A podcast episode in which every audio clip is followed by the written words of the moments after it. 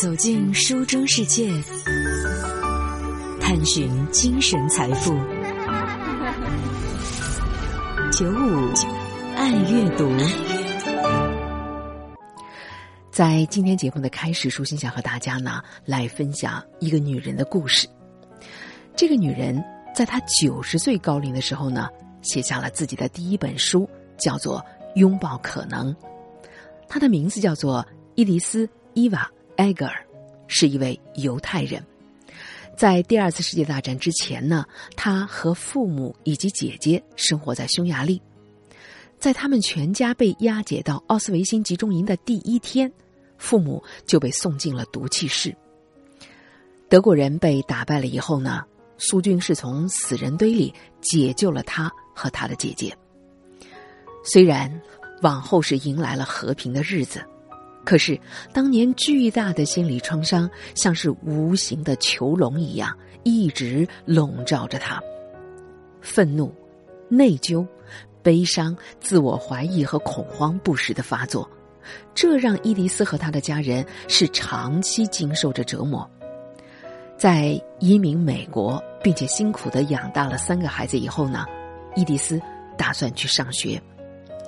在大学里，有一个年轻的学生啊。猜出他应该是奥斯维辛的幸存者，于是呢，向他推荐了一本书，叫做《活出生命的意义》。这本书的作者维克多·弗兰克尔也是奥斯维辛集中营的幸存者。在战前，弗兰克尔就在探索一个新的心理疗法，他把它叫做意义疗法。在他看来，人最重要的动力，并不是弗洛伊德所说的寻求快乐和阿德勒所说的追求优越，而是想努力的发现生命的意义。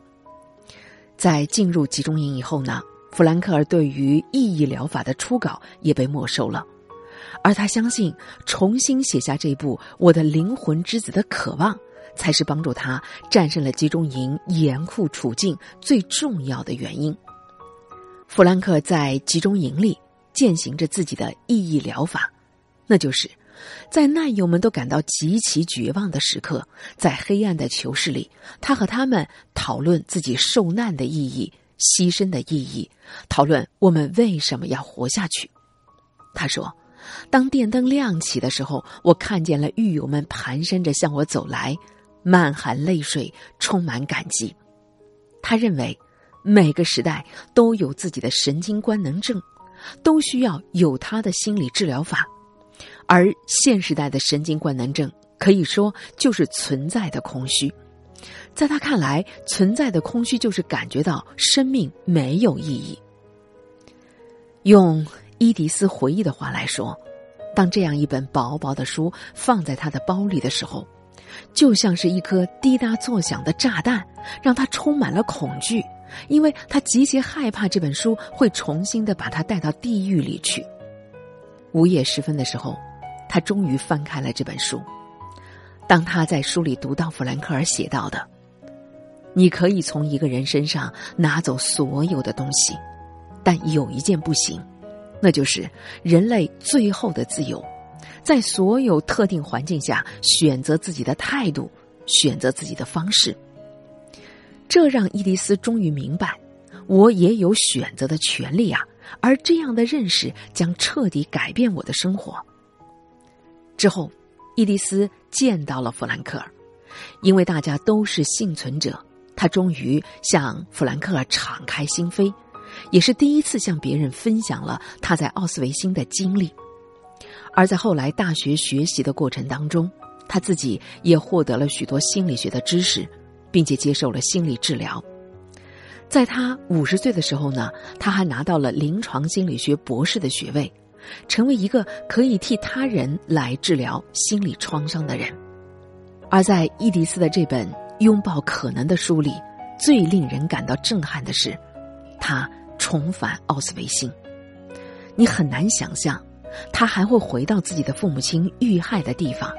回到他和姐姐一起被非人虐待过的地方，回到被迫为纳粹的屠夫门格尔一生跳芭蕾舞的地方，他会不会因此恐慌发作，甚至精神崩溃呢？他为什么一定要去呢？甚至就连她的姐姐也拒绝和她同行。而伊迪丝勇敢的去了，她和丈夫一起参观完了奥斯维辛集中营以后，又独自的来到了比克瑙集中营。的确，他始终没有办法忘记那一天，当纳粹医生门格尔指着还显得很年轻的母亲问：“她是你的母亲还是你的姐姐？”当时伊迪丝回答说：“母亲。”可是他怎么会想到？这个回答让他的妈妈直接就被送进了毒气室呢。多年来，伊迪丝一直备受折磨。他心想：“我应该说姐姐的呀，可是我当时为什么没有说是姐姐呢？”伊迪丝一直以为，也许自己当时做出的不同的回答是可以拯救母亲的生命的。当他回到集中营，站在和母亲分离的地方，他决定要原谅。当时十六岁的自己，已经成为了心理治疗师的他，知道自己必须完成这件未完成之事，而不能让自己永远生活在悔恨、内疚和痛苦当中。他在书中这样写道：“回到奥斯维辛，原谅我的缺点，找回我的纯真。”不要再问我为什么我应该活下去，尽我所能，尽我所能服务他人，尽我所能让父母感到荣光，确保他们没有白白的死去。我已经没有办法改变过去，但是我还可以拯救一条条的生命，这就是我的价值。我现在就生活在这样一个难能可贵的时刻。当然。这也并不意味着他会忘记过去和忘记父母。在集中营，伊迪丝捡起了一块小石头，这在犹太人的传统里代表着死者还活在亲人的心中。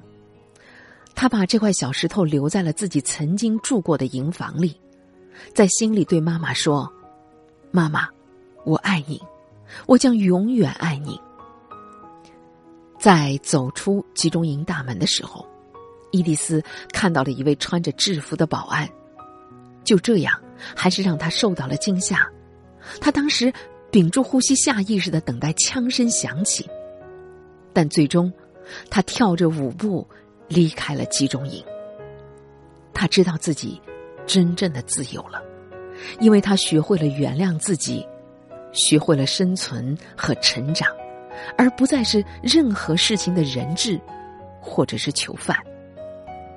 现在，已经是九十多岁的伊迪丝，还在继续从事着心理治疗的工作。他想用自己的经历来帮助更多的人发现真正的自由，学会成为自己的解放者。